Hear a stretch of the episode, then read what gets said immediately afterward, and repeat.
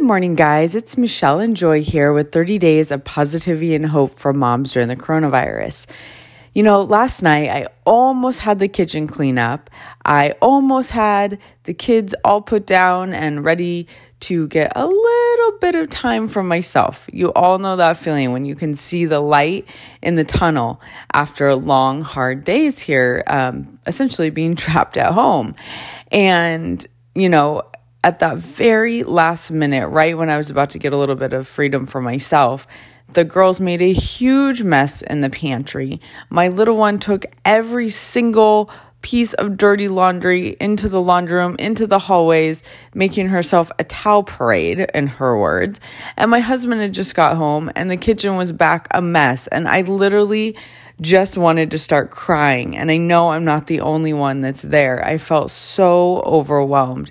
And I literally just needed to take a break. I just said, I need to check out for a minute and take a little bit of a breather for myself because I was feeling so overwhelmed.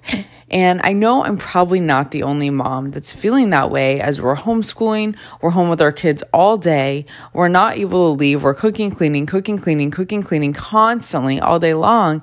And I realized to myself, I'm holding myself to the same expectation mentally, physically, housework wise um, that I was before I was trapped with three kids and homeschooling and working and trying to get everything done. And it really brought to light that, you know, I needed to check myself and what was the reality of my situation and what my expectation was and really take a look at those. And the reality of the situation is, I need to give myself a little bit of a breather and be gentle on myself because right now there are no options to go out and get a little bit of normalcy in our life. So we are at home. So it was important to take a look at the reality that I do need to give myself a break if things aren't perfect or if it's just not as clean as I would like it to be, or the girls didn't clean up the way that I need them or expect them to normally because we're all here all day long. So there is a, a more significant mess that's being left, and there's a lot more work that's happening. So, a couple of things looking at expectations that we put on ourselves as motivated moms and the reality of our situation during the coronavirus is just to take some time for yourself. It's super important that your mental state is on point so that you can be the best mom possible and really be able to be in a state of ease around your kids. The second thing that Joy talked about earlier this week that I suggest you take a look at is reframing your situation. It's a super, super powerful um, way to mentally reshift and retrain your brain um, to look through life at a different lens.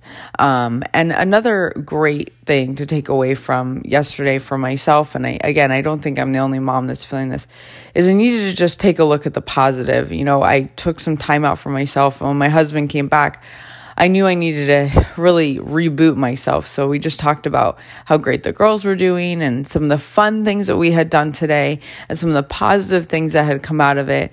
And most of all, I acknowledged how I was feeling, which was complete and utter overwhelm. And then I was able, once I had acknowledged that feeling, to shift over to looking at the positive things that had come out of that day. So I hope this gives some positivity and hope for those moms out there that you know, may have a different reality than what the normal expectation is, like me, and um, just give some encouragement to take a step back, take care of ourselves, reboot, and we're going to get through this together better than ever. Have a great day, guys. Bye bye.